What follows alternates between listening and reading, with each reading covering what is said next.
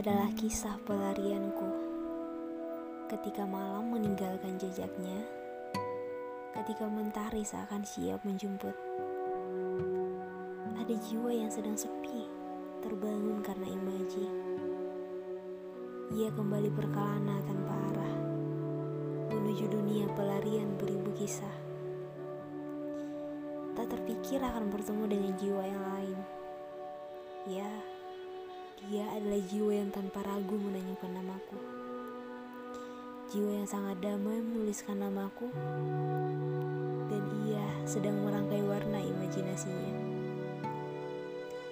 Matanya tertuju seolah tak ingin ditatap. Sejenak terlukis senyuman di wajahnya. Ia kembali menatapku. Kaira adalah ciptanya. Hanya terdiam dan tersipu malu. Ia begitu berbeda dengan jiwa yang kutemui sebelumnya.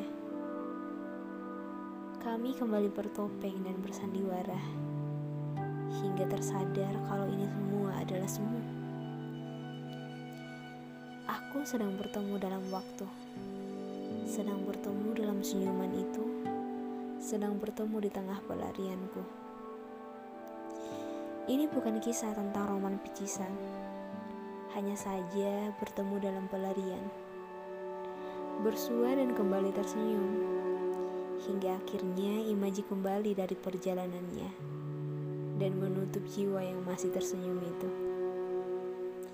Hai kamu, aku berharap kita akan bertemu kembali.